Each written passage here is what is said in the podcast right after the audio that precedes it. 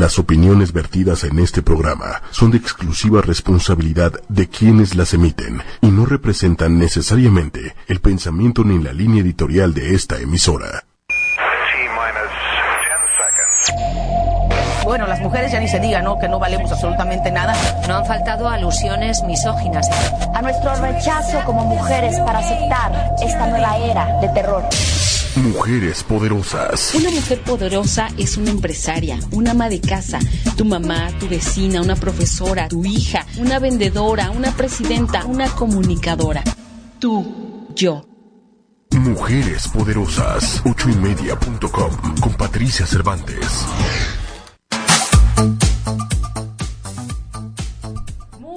Buenas noches, estamos ya en Mujeres Poderosas, hoy que es martes 8 de mayo. Estamos muy cerquita del Día de las Madres, pero hoy vamos a hacer un programa acerca del Día de los Maestros. ¿Ok? Y está conmigo, bueno, el programa del día de hoy se llama El Poder de la Educación. Y están conmigo puras mujeres poderosas que se dedican justamente a educar, ¿no? Está con nosotros, en primer lugar, Diana Vargas. Muchísimas gracias, profesora, por, por estar hoy con nosotros. Gracias a ti por la invitación. no, hombre, al contrario. Ella es maestra de educación secundaria, egresada de la Normal Superior de México y lleva ocho años de servicio frente a grupo. Todos frente a grupo. Todos frente a grupo, impartiendo la asignatura de historia en educación secundaria, segundos años y tercer año. Sí, parece que apenas egresé hace un año. Yo lo siento muy ligero todavía. Y ya son ocho, que ocho no es cualquier años. cosa. no, imagínese. Que no es cualquier cosa. Bueno, y luego está también con nosotros Samantha Vázquez. Hola. Bienvenida, muchas gracias por estar aquí. Ella es licenciada en Comunicación y Periodismo, es egresada de la Universidad Nacional Autónoma de México, tiene una maestría en Psicología Organizacional por la Universidad del Valle de México y es maestra del idioma inglés. Docente por alrededor de 25 años, ha trabajado en diferentes universidades como son la Universidad Te- Tecnológica de México, como docente y coordinadora académico-administrativa. En la Universidad Intercontinen- Intercontinental como maestra de inglés y tiene 16 años laborando en la Universidad del Valle de México, en donde, además de pertenecer al claustro docente, coordina las licenciaturas en Ciencias de la Comunicación y Comercio y Logística Internacionales. ¡Wow! 25 años Sí, ¿verdad? trabajando en Qué diferentes horror. universidades. No, pues eh, em- empezaste súper chiquita. Chiquita, sí, a los 19, ¿qué tal? No, bueno, no, bueno. Chiquitita, dos años más que el joven que tengo aquí enfrente. Y bueno, Gracias, luego, este, te- si te nos acercas un poquito más, sí. Y luego está con nosotros Leticia Pérez. Bienvenida, Leti. Muchas Ay, muchas Por, gracias. por estar aquí esta noche. Ella tiene la licenciatura en Educación Física, egresada de la ESEF, Escuela Superior de Educación Física, generación 9094, con 24 años de servicio como docente frente a grupo y en clase directa en nivel primaria. 24 años, Pati, en primaria, en el patio, con el sol, con el frío, con todo, pero orgullosísima y feliz de mi profesión. No, bueno, me queda clarísimo. Claro que sí. Es, es que se dice fácil, de pronto los años, aunque sean ocho, se dice fácil, pero en realidad es de un trabajo arduo porque cuando se trata de estar con chicos, con jóvenes, hijo, debe ser una labor titánica. ¿no? Y es una labor Sí, claro. docente que es de diario, o sea, desde que tú te levantas, planeas tu clase, atiendes a tus chicos, te vas a tu casa y te llevas el problema de tus chicos, te llevas las nuevas actividades que vas a realizar, apenas No paras. no paras. Y la verdad es que las experiencias son muy gratificantes. Apenas un joven me decía, maestra, ¿por qué hace las preguntas abiertas en el examen 20 reactivos, no? Le decía, así como tú estás castigado, yo también, porque yo las tengo que calificar. Entonces, Sí, Aquí no hay otra, o sea, es una labor que es muy minuciosa y pues necesitamos estar al día al día porque los jóvenes nos comen, ¿eh? Pero además, este, lo interesante de todo esto, porque tengo también, ah, digo, amigas que, que no están aquí, pero que también son maestras, que me platican, el trabajo no se acaba en la escuela, no es que mi horario es a tal hora y hasta ahí llegamos. O sea, por ejemplo, hay gente que, que lleva los exámenes a calificar, que preparan los programas del año, que, además te buscan los alumnos, ¿no? Para diversos temas, hasta para cuestiones personales. Sí, ahorita se da más personal, o sea, los jóvenes se acercan, en el caso de secundaria, con esos problemas sociales que tenemos ahorita muy fuertes y muy latentes, ellos lo que necesitan es alguien que los esté escuchando, ¿no? Y entonces nada más, desde que uno llega y les dice, hola, ¿cómo estás? Qué bueno que viniste, ellos ya se sienten realizados y diferentes. Desde ahí es una marca, por eso es tan gratificante esta labor, ¿no? Porque pues trabajamos humanamente. Yo los traigo en el teléfono, Pati. A, los, a los chicos. estudiantes, entonces es eh, de lunes a domingo a la hora que te manden un mensajito y ni modo, es el asunto, ¿no? Y es contestar. sí, es estar Y no hay nada, porque muchas veces de pronto decimos, no, bueno, ya tienen que entender que es fin de semana y que no estoy pero siempre queda como, ay, no, ¿qué querrá? ¿Qué necesitará? Este, ¿Tendrá sí, si te marcan es porque algo está Claro, porque algo no está bien. Sí, o necesita algo, digo, no necesariamente tiene que estar mal, pero necesita algo. Así es. Entonces, pues en nivel primaria uno termina siendo la mamá de todos los niños. Y, y, es desde amarrarles las agujetas a los chiquitos hasta escuchar la problemática de los niños de sexto este, yo como soy de educación física, pues la verdad es que se desahogan mucho conmigo los, los niños, me platican de quién les gusta, de la novia, de, de quién y quién este, ahí andan queriendo. Y bueno, es una de cosas bárbaras, pero sí me tienen mucha confianza, tal vez porque soy la de educación física y en cierta forma mi, o sea, mi, mi materia este, ayuda a que los niños me tengan mucha confianza y se acerquen conmigo y, y pues parece uno luego la mamá también ahí de todos. Claro. Oye, pero qué difícil porque en determinado momento sí se acercan a pedirte consejo, ¿no? Pero qué gran responsabilidad aconsejar a los chavos, ¿no? Así es. Porque eh, digo, cualquier decisión que lleguen a tomar, buena o mala, estás si hay algún problema, pues evidentemente los papás no, no piensan las cosas y con, se van con todo contra el primero que agarran, que en este caso es el maestro. Y sabes qué, que entre más alto el nivel, también más grandes los problemas. Sí, claro. Entonces, si estoy hablando de que trabajo con adultos, ya, pues sus problemas ya se convierten en más importantes y efectivamente los eh, la mejor no consejos pero las sugerencias que les puedas dar sí tienen que ser bastante cuidadosas no claro claro no bueno eso me queda clarísimo pero por ejemplo, no sé, yo lo veo del otro lado, ¿no? Como, como mamá que me ha tocado ser. Pues obviamente eh, conocer a los maestros de mi hijo. Este, mi hijo tiene ahora 17 años, va en la preparatoria. La maestra Diana fue profesora de él. Entonces, este, no, por ejemplo, en el, en el, de este lado, ¿no? Cuando como papá sabes que hay alguien que está al pendiente de tu hijo y haciendo a lo mejor cosas que no le tocan, ¿no?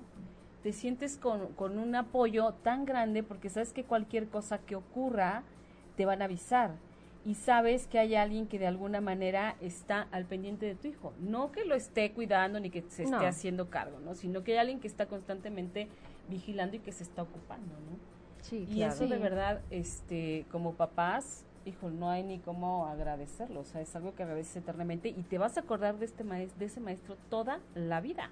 Por ejemplo, la maestra Diana, nosotros siempre nos acordamos y hay veces que platicamos y me platica, ay mamá, ¿te acuerdas que Diana? No sé qué, o sea, pero toda la vida y yo creo que ni él ni yo la vamos a olvidar nunca, ¿no? Porque sí fue un, un pues una parte muy importante en la vida de la secundaria de mi hijo. Entonces, marcamos, es que vamos marcando, ¿no? A lo mejor ahorita este acompañamiento y por ejemplo a nivel secundaria se trabaja más, ¿no? No es tanto transmitir el conocimiento como decía usted, maestra, ya en cuando somos adultos vamos a la prepa, a la universidad y sabemos que vamos por conocimiento, ¿no? En este caso en la secundaria los jóvenes eh, van para socializar y ellos lo dicen, ¿a qué vienes a la escuela? No, pues a ser amigos, ¿no? A ver a mi novia, porque no me quería quedar en mi casa, porque mi mamá me iba a poner a lavar los platos. Entonces ellos van a la escuela y entonces nosotros ahí tenemos que intermediar y tenemos que saber trabajar con ellos. A ver, vienes a socializar, vienes a descubrir nuevas cosas, porque ellos se han dado cuenta que después de 13 años se bañan, se visten, comen lo que sus papás. Y cuando entran a la secundaria es un choque así de, pero soy igual a mi papá o a mi mamá, ¿no? Entonces empieza a revolucionar todo esto y los marcamos, yo creo, en el momento en el que los aconsejamos, en que los escuchamos. Como yo decía, o sea, yo tengo bien presente hasta una palmadita, un tú puedes, un levántate, un ánimo que a lo mejor no escuchan en su casa o que a lo mejor necesitan escuchar, los cambia. Y es muy Sí. gratificante volvérselos a encontrar y decir, maestra, y que se acuerden de una, ¿no? Entonces, a que se den la media vuelta y digan, no quiero ver a esa señora, ¿no? Porque pasa. Claro, pasa, sí, es que pasa. te marcan para bien o para mal, o sea, Así siempre va a haber esos Siempre. profesores que, que sí, efectivamente, y también como papás, no lo quieres volver a ver, pero ni en pintura, ¿no? Ni en la foto de la escuela, ¿no? Pero, pero también hay estos maestros que, que dejan una huella imborrable en la vida de los chicos, ¿no? Y, y que y que además yo le decía, por ejemplo, yo le decía a Emilio, ¿sabes qué? Que, por ejemplo, hay maestros que sí van a hacer su trabajo. Yo le, porque yo le decía, a él, a ver, Emilio, este maestro que tú dices que es bien barco, ay, es que este es bien barco, es que este sí es buena onda. No, a ver, no te confundas, no es buena onda.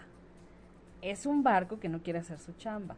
Porque si quisiera hacer su trabajo, te pondría a hacer las cosas. O sea, no te puedo obligar, yo lo sé, pero te exigiría y te calificaría un resultado. Te está calificando de una manera que no corresponde. Para mí esa calificación no corresponde, pero bueno. El punto es que le decía, a ver, a ver, también los chavos de repente dicen, no, es que me hice tonto al maestro porque este entregamos la misma tarea. Pues no, no estás haciendo tonto al maestro. O sea, al maestro le van a pagar lo mismo, trabajes o no trabajes. O sea, y aquí el único que se está haciendo tonto eres tú. Sí, porque como a- al final nosotros que estamos contratados por la Secretaría no tenemos un bono que digas, ah, tienes 20 alumnos que sacaron 10, ahí te va tu bono, ¿no? O tienes tantos alumnos que sacaron 5, te quitamos tanto. O sea, yo siempre también se los he marcado, como dice Patti, trabajes o no trabajes, vengas o no vengas, a mí me siguen pagando mi sueldo. Ya lo que yo hago dentro del salón, creo que ya es una responsabilidad moral, ¿no? Claro. Fíjate, Pati, que en el nivel en el que yo estoy, yo no trato con papás, este, eh, sin embargo, eh, sí trato con gente adulta que está a la par de edad que los Que los profesores. Exactamente. Sí. Entonces, finalmente es gente súper profesional, eh, la parte docente que, que, que yo, con la que yo trabajo, que sí logra el, son tan profesionales y tan preparados académicamente que sí logra que aunque estén en, nive- en el mismo nivel de, de edad, logra respeto, logra eh, admiración y logra, como tú dices, quedarse eh, para siempre con ellos, ¿no? Claro. Aún más porque ellos ya vienen con otra visión, vienen con otra experiencia, ya más maduros y entonces ya no es de que te los bailes. No, no, no, ya es No, otra mentalidad. Otra exigencia. Ya es otra mentalidad, claro. Y finalmente creo que eh, mucho más significativo que, que sí vean al docente como alguien muy importante. Es que el docente es alguien muy importante a cualquier nivel, a mí me parece, ¿no? Y, y se ha desvirtualizado tanto la imagen Sí. del profesor, el concepto Sí. de- del maestro, es lamentable de verdad de pronto las, las faltas de respeto que hay para ellos. Muy que, fuertes. que- y, y que a los papás no les importa, o sea, a ver, ¿cuál es el punto? O sea, es alguien que está en la escuela con tu hijo y que merece el respeto simplemente de entrada porque es mayor que, es alguien mayor que tú. Entonces, simplemente de entrada por ahí merece un respeto. Eh, De repente, por ejemplo, eh, pero es que el maestro también me dijo, pero es que el maestro, tam-". bueno, pues entonces tú reporta al maestro con quien haya que reportar, pero tú no le puedes contestar de igual manera. Se trata de una cuestión también de educación, ¿no? Porque no haríamos, Sí. o sea, nosotros tampoco haríamos eso con, con, al- con alguien que en la, por la calle nos, nos insultaron, nos dijera algo, ¿no? O sea, no se vale.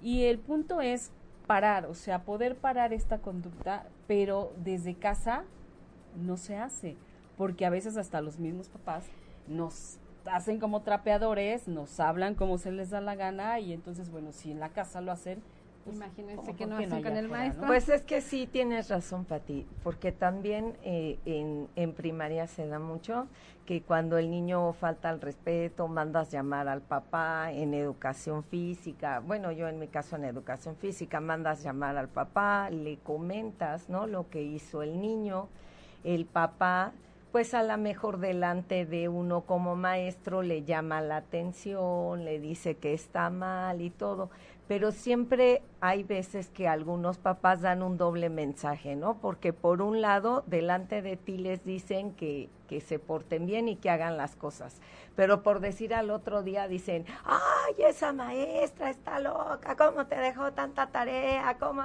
esto? ¿Cómo lo otro? Y entonces el niño dice, ay, pues entonces la maestra sí está loca, porque le voy a hacer caso si hasta mi mamá está diciendo, ¿no? Entonces yo siento que esos dobles mensajes pues son los que hacen que luego los niños se confundan y que pues no mejoren en cierta forma su conducta. Claro, claro, eso, eso pues es muy razonable, pero yo quiero preguntarte a ti, Samantha, tú que tienes a tu cargo maestros, ¿qué pasa en ese caso? O sea, ¿cómo, cómo, no sé si tú tengas que ver en la elección de los mismos, pero pero ¿qué haces? O sea, ¿cuál, ¿de qué manera tú dices o tú puedes distinguir a un buen maestro de un mal maestro? Fíjate que es, un, es todo un proceso, es un proceso de selección que ya tienen establecidas las universidades, que tiene que ver con la eh, preparación académica. De entrada, eh, a nivel superior, no puedes dar eh, una clase si no tienes un nivel de maestría o de doctorado. Eso de entrada, y eso ya te da, bueno, la mayor parte del, del asunto porque, bueno, ya sabes que tienes una, una persona de calidad. Claro, alguien que llegó hasta allá. Claro, haces una entrevista y haces una clase modelo, por ejemplo, en la que te das cuenta eh, que efectivamente tiene las herramientas eh, necesarias para poder estar frente a un grupo, ¿no? La formación académica no es suficiente, necesitas estrategias, necesitas muchas cosas que no cualquiera puede, este, que no cualquiera puede hacer, ¿no? No cualquiera puede estar frente a un grupo. Eh, así se garantiza pues la primera parte, ¿no? Y la segunda, bueno, la confianza, ¿no? Tienes eh, gente de toda tu confianza que está eh, impartiendo, que tiene toda la, experiencia profesional y también por esa parte, si un maestro no tiene una experiencia profesional, pues tampoco a nivel licenciatura puede ser un buen docente, ¿no? Eh, Ese es la, el proceso más o menos que, que llevamos a cabo. Claro lo cual tampoco es sencillo porque de pronto es una responsabilidad muy grande, ¿no? Y, luego cómo las para correr. no, y los, los chicos a esta no, este son, son, muy son, claro, son muy exigentes. Inmediatamente les colocas a un maestro que no, pero lo identifican, pero, eh, ya, ya llevan muchos, muchos años de experiencia, ¿no? En, en, el conocimiento de profesores como para saber cuándo sí, cuándo, no. Cuándo no, así es. Exactamente. Vamos a leer los mensajitos. Este, Alma Gloria, hola Pati, saludos a las guapas invitadas. Vianey Nox, saludos. Celia Luis, saludos desde Ramos Arispe, Coahuila, saludos. Celia Luis nos dice, por eso dicen que la educación es de tres, de la escuela, los papás y el alumno. ¿Sí es así? Sí, ese es el nuevo eje que se maneja, un triangulito. Papás, ah, alumnos y maestros. Si no funciona alguna parte de este equilibrio en la educación básica, ¿no? Estamos hablando de eso en la educación básica. Sí, primaria, Este, si no funciona ahí algún parámetro, entonces no vamos a tener un buen resultado. Todo eso es lo nuevo que se está manejando. O sea, yo dejo tarea como maestra de historia, el alumno lo tiene que hacer en su casa, el papá lo tiene que revisar. Pero si el papá no revisa, entonces ya estamos quebrando porque ya no está el respaldo del papá y me está dejando toda la responsabilidad a mí. Claro. Entonces es igual vigilar tanto actitudes como conocimiento de esa misma forma. Se está manejando ya en este nuevo modelo educativo. ¿Y hasta qué edad tendríamos los papás que estar revisando tareas? Hasta la universidad, ¿verdad? sí. Eh, decía por ahí una mamá, yo aprendo mucho de los comentarios a diario de la mamá. Eh, mi hijo ya está en la ingeniería, ¿no? Yo no sé ni qué demonios está haciendo. Yo veo que escribe, escribe y hace y viene y va. Pero con que yo esté sentada junto a él, él siente mi apoyo. Yo no creo que sea tanto de supervisar, sino de apoyar. Los papás, al final, como yo siempre les he dicho, son un proyecto, ¿no? Es como algo de barro están empezando a moldear a su hijo para que ellos sean algo productivo y entonces pues es apoyar, es estar con ellos, es confiar en ellos, es escucharlos y tener la palabra que ellos necesitan siempre. Claro.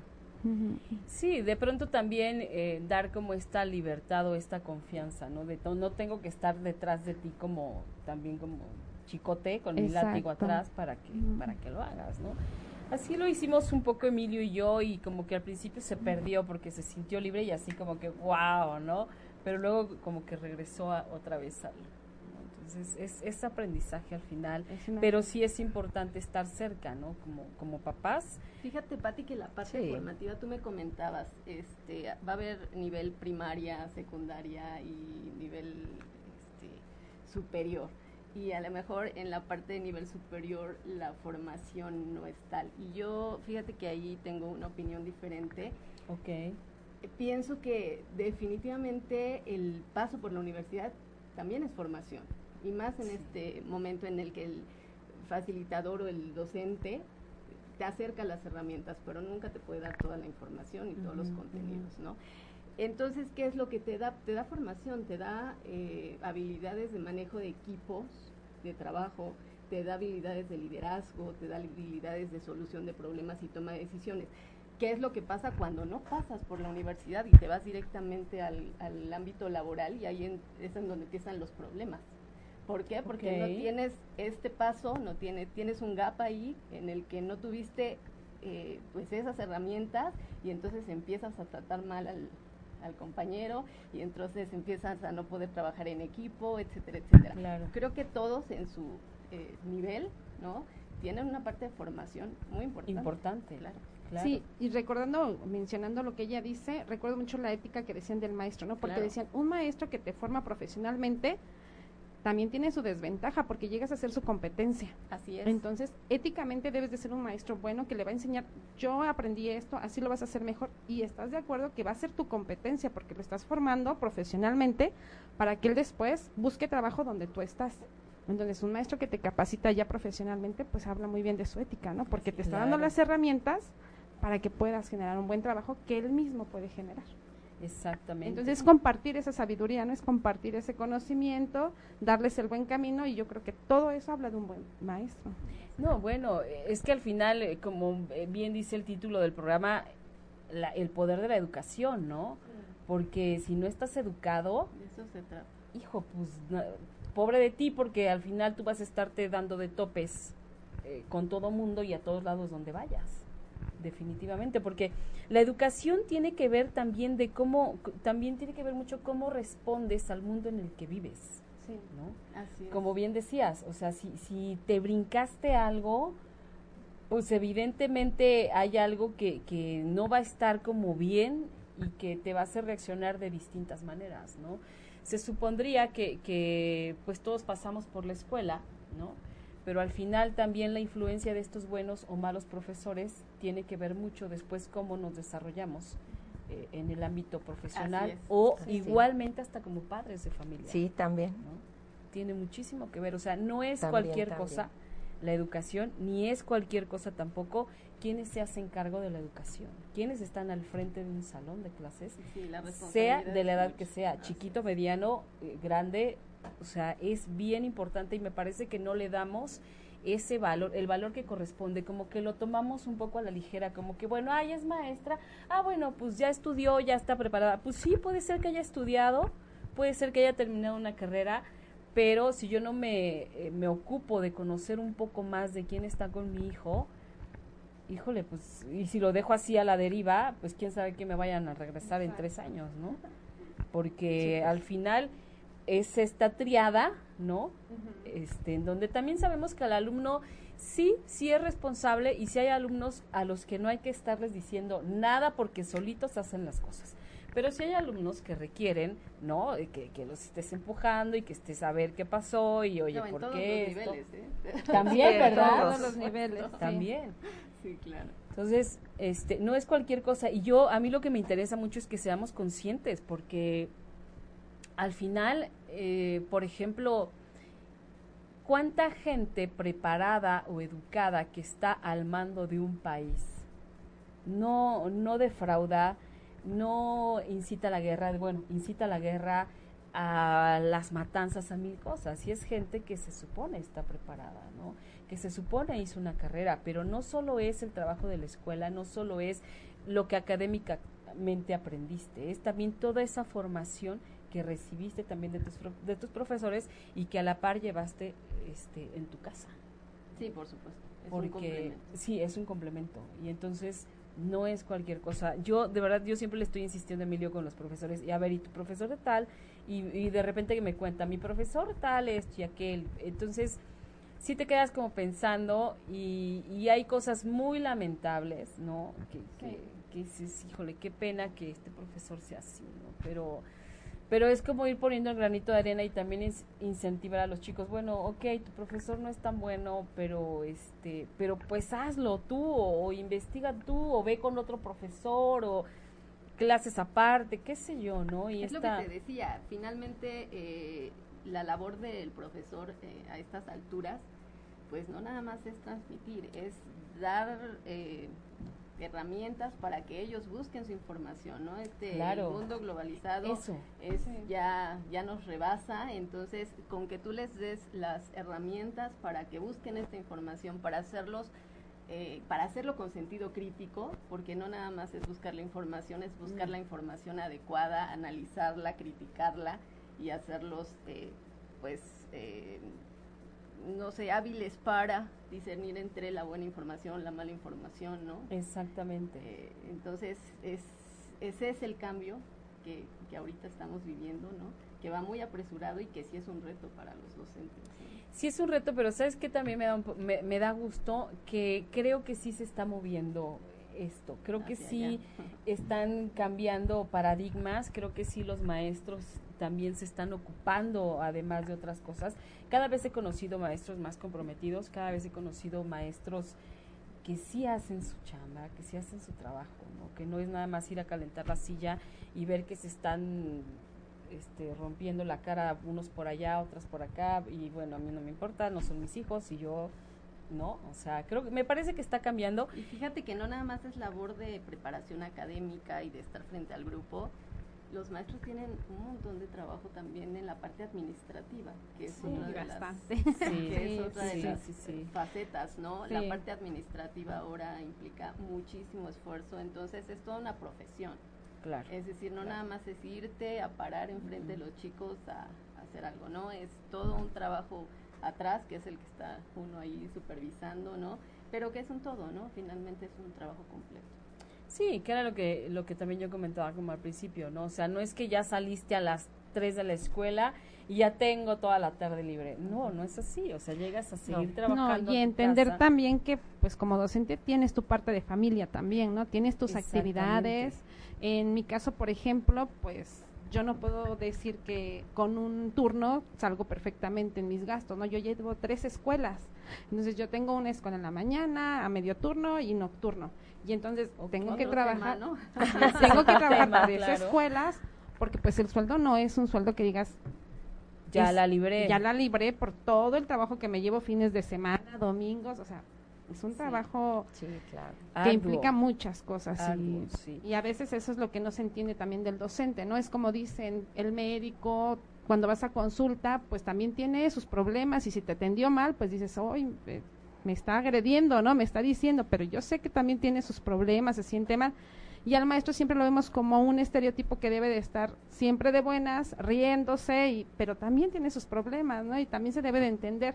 Y eso creo que es lo que se está cambiando ahorita, enseñándole a los chicos que tú también puedes estar de malas o que tú también puedes llegar con un mal día. Claro. Y desde que tú les dices, jóvenes, ¿saben qué? Hoy no es un buen día, ellos entienden, ellos comparten porque se hace como un club. Yo siempre les digo, hacemos un club Aquí somos un club. Yo entiendo cuando tú no vienes de buenas, yo entiendo cuando tú estás deprimido, yo entiendo cuando vienes muy efusivo. Entonces, en este club se vale todo, pero siempre hay que respetarnos. Y entonces empezamos a controlar las emociones. Claro. Es una sociedad muy pequeña para que después ellos puedan llevar esa sociedad en macro y lo puedan hacer en cualquier lugar donde se encuentren. Sí, es, es la tolerancia, aprender de la tolerancia, ¿no? Que también es a todos niveles, porque a todos se dan, tienes días malos. Sí, y, en, el, en el caso de los docentes de licenciatura, en, el nivel en el que yo lo manejo, los docentes están trabajando en el área, finalmente todo el día trabajan en su oficina o en el lugar en el que tengan que trabajar y realmente llegan eh, después del día de problemas y demás a impartir clases, ¿no? Ya traen toda una carga, ya traen el tráfico, traen todo y tienen que llegar a dar una, buena, clase, Una buena clase. Una buena clase, entonces también eso es admirable, ¿no? Porque si hay vocación, también si hablamos de... Exactamente. Si hay, y hay preparación hay preparación, también. necesitan esta parte de la experiencia laboral para poder estar frente a ese tipo de estudiantes, pero pues eso implica un trabajo eh, ya de todo el día, ¿no? Claro, absolutamente. Bueno, en el, en el caso de, de acá de la materia de educación física en la primaria, la verdad es que pues llegan los chiquitos, yo creo que es la materia que más esperan. Y es la que sí. más quieren, Ajá. educación física. Sí, Entonces ya salen contentos a la clase, dispuestos a jugar, dispuestos a trabajar. Y pues aunque sea un mal día para ellos, porque ya se cayeron, porque la mamá ya los regañó, porque ya llegaron llorando a la escuela, porque ya llegaron tarde, el salir a la clase de educación física es a desahogarse Sí. a sacar todas sus problemáticas que traen, todo su estrés, lo sacan en la clase de educación física. Y sí, en realidad el juego es un gran medio para la clase. Aunque claro, pues ya implica que en mi caso, pues al planear el, el juego ya sea dirigido y se desarrollen otras habilidades, pero el niño tal vez inconscientemente ni siquiera sabe todo lo que él está desarrollando dentro del juego, pero lo que él hace es disfrutarlo y jugarlo y en ese momento dar todo. Solo sabe que le está gustando, ¿no? Sí, y que le está feliz gustando. le- sí, sí, sí, exactamente. Así es en la clase de educación física. La mejor clase. La mejor. La mejor materia. sí. Oigan, hay muchos saluditos. Es Kenny, Kenny. Cuando uno es ambas, papá y mamá, trabaja y trabaja, está complicado. Andy, Andrés, orgullosa de ti. Mil gracias por tus consejos, maestra. No sé a quién le diga. Este, Kelly Hernández, qué maravilla. Celia Luis, yo tengo dos adolescentes y hasta ahorita sigo al pendiente de ellos. Este, no reviso tareas, solo platicamos cómo van. Andrés Pérez Jerónimo, saludos a mi amiga la maestra Diana Vargas. Kelly Tengo mis Hernández, fans. ¿tienes, tienes- sus fans, Tengo mis fans. fans. Como tiene un club, Sí, ¿no? claro. Como se maneja por Sí. club. es el truco, maestra. No, fíjate, fíjense que pues yo sí me siento muy contenta. Hace muy poco tiempo pasó la fecha de mi cumpleaños. Entonces un niño este se acerca y me dice, "Mi, ¿sabe qué? Nadie se organizó para el pastel, ¿eh?". Y es un niño que decimos que su peor defecto es la honestidad, porque es muy honesto, él dice las cosas como, Como son, son. en educación secundaria, ¿no? Y tal maestra no le agrada y él lo dice. Entonces me dijo, Miss, que cree que pues no nos organizamos para su pastel? Y yo tristemente dije, pues no pasa nada, ¿no? No pasa nada. Entonces, al día siguiente que llegó, la verdad es que fue muy gratificante esa parte, ¿no? Todos muy bien organizados. Aún uno ahí ve reflejado, yo en educación secundaria veo reflejado todo el trabajo que poco a poco voy sembrando, ¿no? O sea, todos esos días de levantarse a las 5 de la mañana y correr a una escuela, y llegar y enojarse y mi hígado casi está por... eh, Por reventar. por reventar porque me hacen enojar, me, Claro. me muevo de todas las formas y entonces ver eso te causa mucha emoción. Claro. Esa emoción de verdad que se queda por generación y generación y pasan y cada generación te marca, así como ellos tal vez se llevan algo de uno, uno se lleva mucho de ellos, porque es más fácil que uno los recuerde a ellos que ellos nos recuerden a nosotros. Yo les digo, de 300 alumnos que tengo, yo me conformo que con uno me, me recuerde, ¿no? Eh, Uno, en Claro. algún momento me va a volver a recordar y eso es muy gratificante. Eso es lo que creo que la docencia debe de generar, trascender, ¿no? Trascender Exactamente. y pues eso ya es un gran pago, un gran regalo. Y yo le dejo eso a los docentes. Yo soy la parte de autoridad y la parte fea y la que dice que no. Tiene que haber orden también. Así es, Sí, la que sí. No acepta La ruda. nada, la ruda, pero bueno, los docentes tienen el otro papel. ¿no? Claro, El- claro. el- el no, y es que sí tiene que haber alguien que ponga orden, porque si no todo se sale de control y tampoco, tampoco tampoco se puede hacer así. Tenemos un objetivo, ¿no? Y si, si no estamos alineados, pues no llegamos. Tienes que cumplir, o sea, tú, tú vas por objetivos, todos, en todos los niveles se va por objetivos y se tienen que cumplir y no todo es bonito y no todo es pachanga y no todo es juego en educación física. ¿no? O sea, todo Exacto. tiene un sentido y, y al final todos presentan resultados, también los chicos tienen que presentar el resultado de una calificación que los apruebe de año, ¿no? O Ah, sea, sí, porque por ejemplo ahorita tampoco hablamos de emociones. Va a venir la prueba PISA, la prueba de tantos exámenes y pues no me van a calificar emoción y van a decir, a ver maestras, están muy emocionados, pero ¿qué aprendieron, no? Claro. Y entonces claro. es donde entra nuestra labor, o sea, tenemos que cuadernos en que tiene que aprender, tienes que escucharlo, tienes que lidiar con los papás, o sea, es un trabajo Qué fácil. que nos conecta y que siempre hemos dicho, o sea, yo digo, el peor enemigo de un docente es otro docente, porque cuando los chicos llegan a secundaria, es que la maestra de sexto no, No los le preparó. enseñó. Qué horror. Pasan a segundo, es que la maestra de historia, mi compañera, no le enseñó. sí, sí, sí, Pasan sí. a preparatoria y así nos vamos, ¿no? Como en cadenita. Pero eso es en todas las profesiones, claro. ¿eh? Todo. Porque si vas a un doctor, es que el, doc- o sea, Ah, oiga, es sí. que el doctor pasado me recetó, no, es que, ¿cómo le recetó esto si usted no está enferma de tal cosa? O sea, es una cadenita que también habríamos, tenemos que aprender a ser responsables de nuestros, De nuestros propios act- ¿Qué es lo que está pasando ahorita con los papás, no? A veces no son responsables en Sí. educación básica de los actos que generan, o sea, papá, su hijo vino y le pegó a tal niño, pero en mi casa no lo hace. Y cuando vemos que a lo mejor papá o mamá le dice, si te pegan, defiéndete, ¿eh? tú te defiendes. Y ya cuando llegan y generan el acto, entonces ahí es donde ya no vemos la congruencia, lo que decía la maestra. Exactamente. Oigan, pues les siguen, les siguen escribiendo y escribiendo. Dice Kelly Hernández, yo estoy en universidad y sinceramente ahora se ven los frutos del esfuerzo y dedicación que nuestros padres y profesores nos proporcionaron en nuestros inicios en los estudios. Realmente es una formación desde nivel básico de educación. Saludos, me encanta el tema del programa. Muchas gracias, Kelly. Y también nos dice Bambina, saludos Pati desde Tepoztlán, qué buen tema están tratando hoy. Saludos Bambina. Andy Andrés, la gente preparada por buenos profesores son motivados a terminar carreras profesionales. La mejor herencia que la familia y sociedad puedan dar a un individuo y generar capital humano valioso para nuestro país. El gobierno debería apoyar más la labor docente para que la educación sea de mejor calidad. Danilu Vargas, saludos a Talea de Castro, a Talea de Castro, Oaxaca. Joyani, educación física es la mejor materia. Sí, claro que sí, Joyani. Andy, como padre, ¿cuál es la mejor recomendación que un docente puede darle a un padre?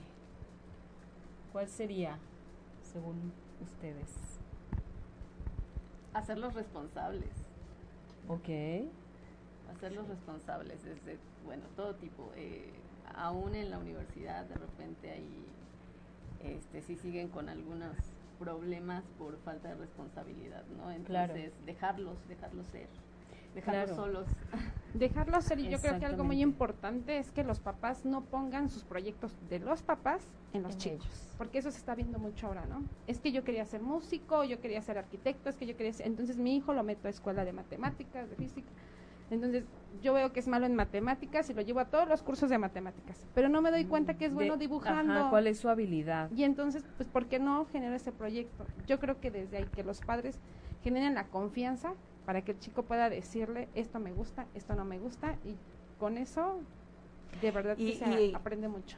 Y el respeto, ¿no? Tanto de los padres hacia los hijos, de lo que qué es lo que les gusta Sí. hacer, respetar también a nuestro hijo y apoyarlo y ayudarlo, así como también enseñarlos a ser responsables. Yo estoy de acuerdo con la maestra, porque la responsabilidad va a ser desde pequeños, desde el material que les pido para educación física y que no se les olvide para trabajar en su Claro. clase, hasta el trabajo de vida adulta, ¿no?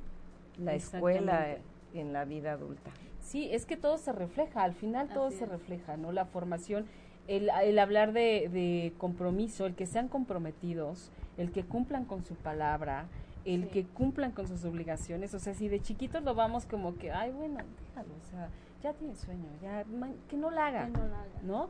Y dices, no, o sea, no, la o vas que a les hacer de todas a formas. mentir, ¿no? Le dices a la Ah, maestra sí, sí, sí. que no estaba abierta la peluquería, por eso no te corté el cabello, ¿no? Claro, O desde ahí empezamos, ¿no? Yo creo que ahorita, actualmente, en el círculo que yo me muevo, veo un problema muy grande que es que los papás quieren ser al nivel de los alumnos, ¿no?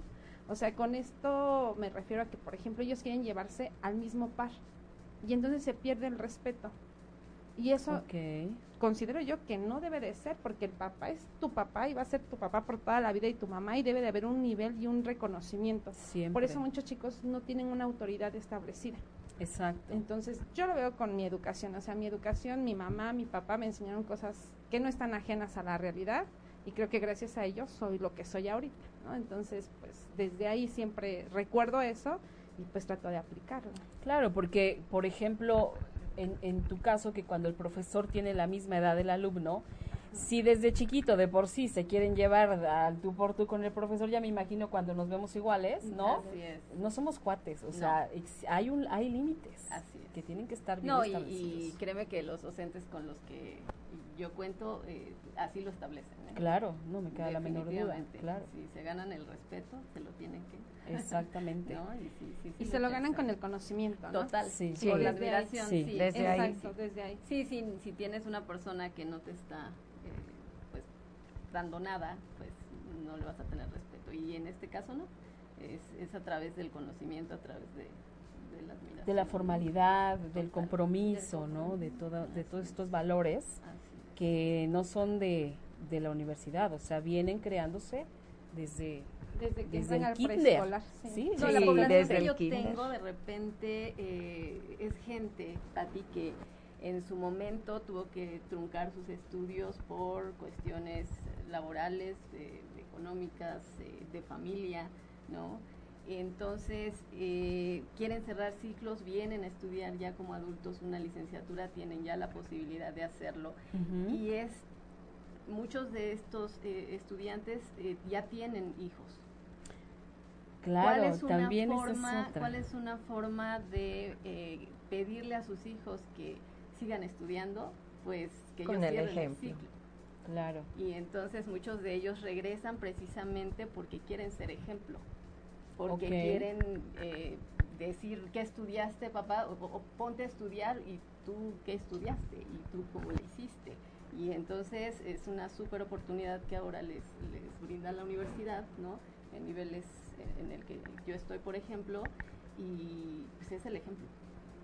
Ciertamente. el, ejemplo, Ciertamente. El ejemplo, sí es. Yo creo que es lo principal de la educación, el ejemplo. Desde que el papá le dice al policía, voy a respetar su ley, desde ahí el joven, el hijo, el profesional sabe que se desde. Yo pienso que desde que el papá se levanta temprano para irse a trabajar y, y, y no falta trabajar por cualquier cosa, desde ahí se genera la responsabilidad del niño pequeño para levantarse e irse a la escuela. Porque si el papá se queda dormido, pues el niño también y no va a la escuela. Claro. Entonces yo, es, es el ejemplo, siempre será el ejemplo, pero desde el momento que el niño ve que el papá se levanta y se va a trabajar, se empieza a crear esa responsabilidad del niño por no faltar a la escuela y por estar cumpliendo igual que su papá. Es la, la, importancia que los chicos ven que tú le das también a que no falten a la escuela, ¿no? No, no, no es de que, ay mamá, hoy no tengo ganas de ir. Ni modo, yo también, por ejemplo, yo le decía a Emilio, pues yo tampoco tengo ganas de ir a trabajar y tengo que ir a trabajar, ¿no? Sí. O sea, me duele la garganta, o, o sea, que al final son cositas chiquititas que tú sabes que no pasa nada, ¿no? Que no lo estás llevando ni con temperatura ni con nada. Bueno, pues yo también me he tenido que ir enferma. Esa, esa manera yo siempre se la manejé a él, porque dije, si no, tampoco vamos a tener tolerancia al, al, dolor, a la frustración o a la tristeza. O sea, pues sí, yo también estoy bien triste hoy, pero aún así tengo que ir a trabajar, tengo que cumplir, tengo responsabilidades tengo que seguir la vida, no es porque hoy tantito amanecí mal, y, ay, no, pobre de mí. No, y el pues reto de estos estudiantes es son papás. Además, es la cadenita, la cadenita que vamos haciendo, ayer, ayer estaba yo en una ceremonia de, titulación y la, una de las estudiantes me decía, este, pues le gané porque mira, eh, en un mes se titula, ese es mi hijo, está enfrente y en un mes se titula, le ganaste, ¿no? Y, ella, una señora ya, ya grande, son, historias de éxito, ¿no? Y claro. Súper gratificante. No, claro que sí, ¿no? que se ve el esfuerzo. Les voy a leer más mensajitos. Mario Cervantes, excelente programa con profesionales en el tema. Ale Alfaro, nuestra querida amiga y una profesora también brillante. La Dice, de Ale. sí, no, es una buena. Excelente, Ale. La Gracias, labor Ale. docente es hermosa, pero desafortunadamente poco reconocida. Las felicito a todas. Yo sí te reconozco, Ale. No, o sea, todos, todo el mundo la reconoce, yo nada más. todos tus alumnos también. Sí, la adoran. César Toro, desde Talea de Castro, Oaxaca. Saludos y el respeto y admiración a tan, a tan grandes mujeres. Mildred Vargas, sin duda alguna, los profesores ayudan a una sociedad mejor y muchísimo mejor que, sea, que sean como ellas. En México existen grandes docentes y en este programa tienen a tres grandes ejemplos. Muchas gracias por ser fuertes y guiar y llevar a los adultos del mañana. Muchas gracias. Bueno, qué padre que se reconozca esta labor y qué padre que haya gente que habla también porque quiere decir que le tocaron Buenos buenos, Buenos maestros, maestros. ¿no? comprometidos, dedicados y, y, y de todo. Es- Eso está buenísimo. A mí me preguntan siempre, bueno, me preguntan, ¿por qué decidió ser maestra, no? Es justamente lo entonces- que les iba a preguntar. Un día yo así en mi pensamiento, en esos días que divago, dije, a ver, ¿por qué me gustó ser maestra? Yo recuerdo que desde pequeña mi mamá me cuenta que desde yo era chiquita yo organizaba todos mis primos y ponía que el pizarrón y yo jugaba a ser la maestra. Pero en secundaria tuve un maestro de historia muy bueno que lo recuerdo con mucho agrado y tuve una maestra que no fue tan buena, que nos trataba muy mal y yo dije, un día yo voy a ser maestra porque no quiero tratarlos como me trató ella, ¿no? Entonces ella me marcó a mí y entonces yo dije, pues ahora voy a hacer lo que no me gustaba que me, así, que me hiciera. Voy a realizar las acciones para que pues no se sufra lo que yo sufrí, podríamos decir. Claro. Entonces, a partir de ahí yo empecé a trabajar y a generar este esta vocación, porque es una vocación. Yo Claro. creo que se nace con esta vocación, no es casualidad, sino es una vocación que uno va formando y cuando se tiene la vocación, pues se tiene el agrado de todos los días levantarse para ir a trabajar. y Qué hacer maravilla. Sí, te dediques a lo que te dediques, tienes que, tienes que tener vocación para eso, porque Sí. si no, eres infeliz y haces infeliz a toda la gente que está contigo. Sí. que no es fácil. eh, Ale, Ale comentaba que, que no es reconocido el trabajo. Sí, efectivamente, no es un trabajo eh, reconocido tanto, híjole, como socialmente como económicamente, como desde todos los puntos de vista. Sí es sacrificado, sí, Sí. es un trabajo sacrificado, sí es un trabajo eh, muy Cansado. cansado, ¿no? mal pagado en Emocionalmente. México, Sí. emocionalmente, Emocionalmente. sí, este, fuerte. Pero finalmente si tienes la vocación, pues adelante, ¿no? Por eso nos, nos tienen ahí. El estar tratando con, con estudiantes, fíjate que te llena de muchas cosas. No, De bueno, debe ser maravilloso. la parte- la Con parte- niños te diviertes Sí, muchísimo. también con adultos. La parte administrativa es, es pesada, sin embargo, cuando vienen contigo y te plantean sus problemáticas y eh, siempre tratas de ayudarlos y demás, y eso te da energía, ¿eh? O sea, yo creo que por eso me mantengo ahí. Sí, siempre de- de- es bonito estar con gente, ¿no? Es, es, conoces tanta cosa y a tantas personas. Tantas historias. Creces también, Muchas creces historias. muchísimo. Yo me imagino que ustedes eh, deben haber crecido con tanta experiencia muchísimo, ¿no? Y los ves entrar, De- y experiencias de toda clase. ¿no? Sí. los ves buenas entrar y de una manera, tres años después los ves salir completamente Ay, sí. diferentes, ¿no? Sí, y luego te los encuentras un año después y dices, cambios. ¿qué? Este era el pasó? niñito. ¿Qué pasó? ¿Qué pasó? Sí. Sí, sí, sí.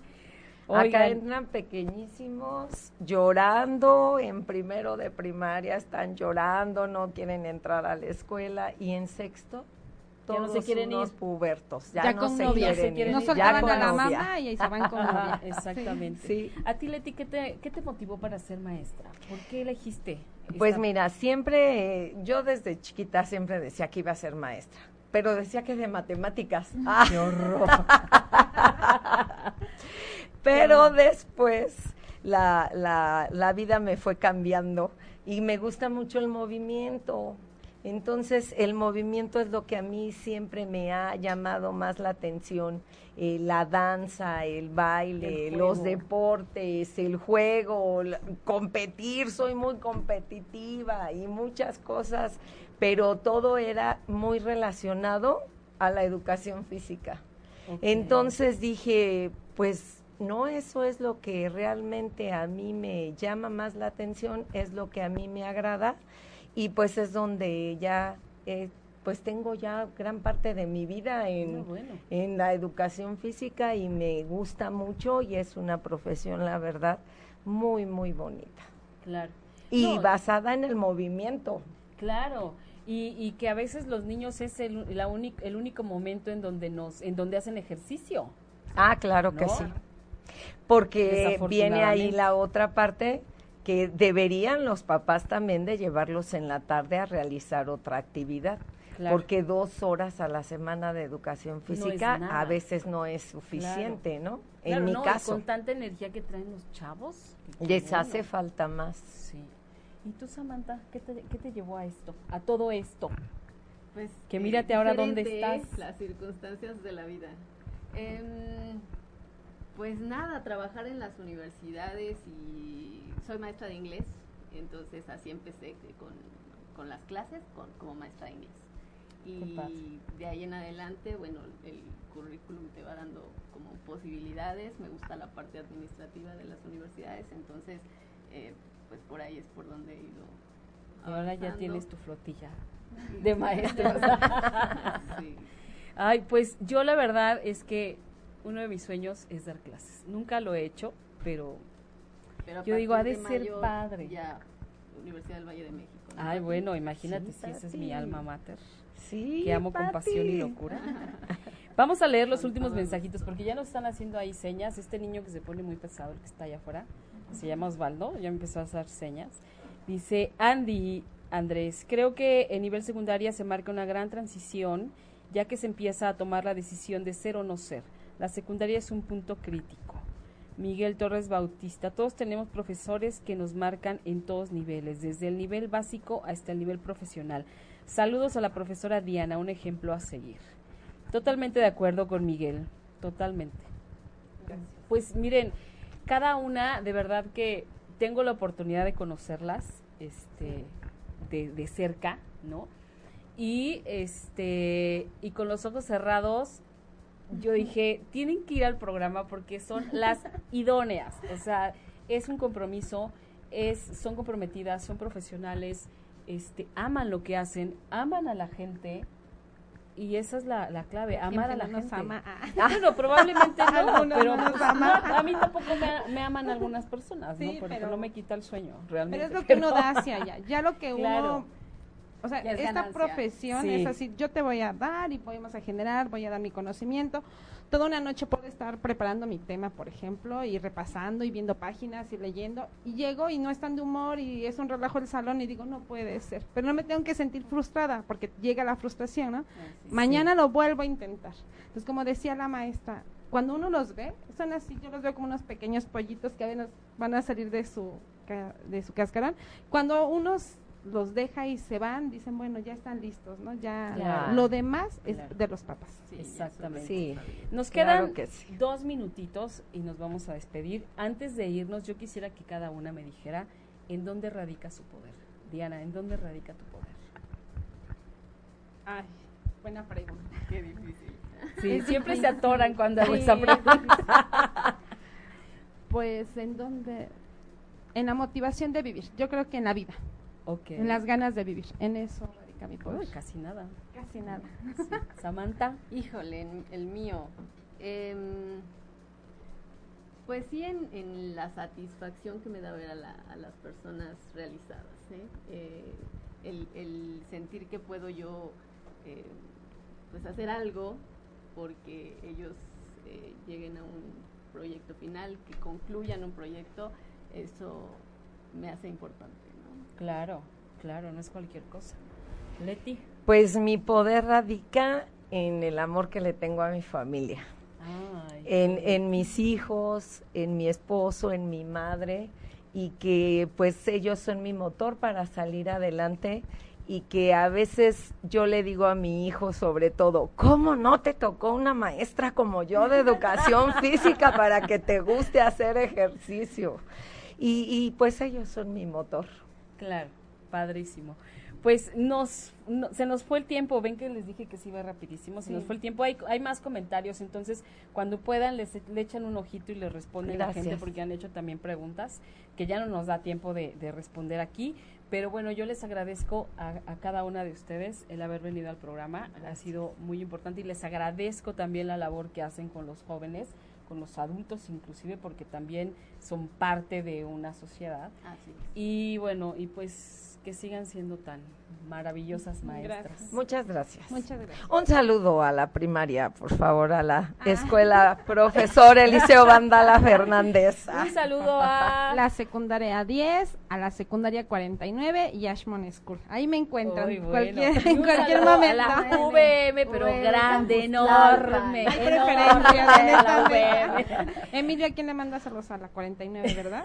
Obviamente. Todos los docentes A, A todos, todos los claro, docentes, claro, sí, por a supuesto. todos. y a, y a los alumnos también. También. A nuestros, Sí, a com- todos. a mis compañeros de educación física. Y a la familia y a los amigos. Ah, Saludos a todo México. A todo. México. Muchísimas gracias. Nos vamos. Es todo por hoy. Nos escuchamos la próxima semana. Quiero decirles rápidamente que el viernes a las 11 de la mañana vamos a estar Griselda Nava y yo en Transpersonal que conduce el doctor afamadísimo Jaime Lugo. Vamos a estar hablando de un tema que es Mujer, abre tus alas al emprendimiento. No se lo pierdan. Besos. Bye. Si te perdiste de algo o quieres volver a escuchar todo el programa, está disponible con su blog en ochoymedia.com. Y encuentra todos nuestros podcasts de todos nuestros programas en iTunes y Tuning Radio. Todos los programas de ochoymedia.com en la palma de tu mano.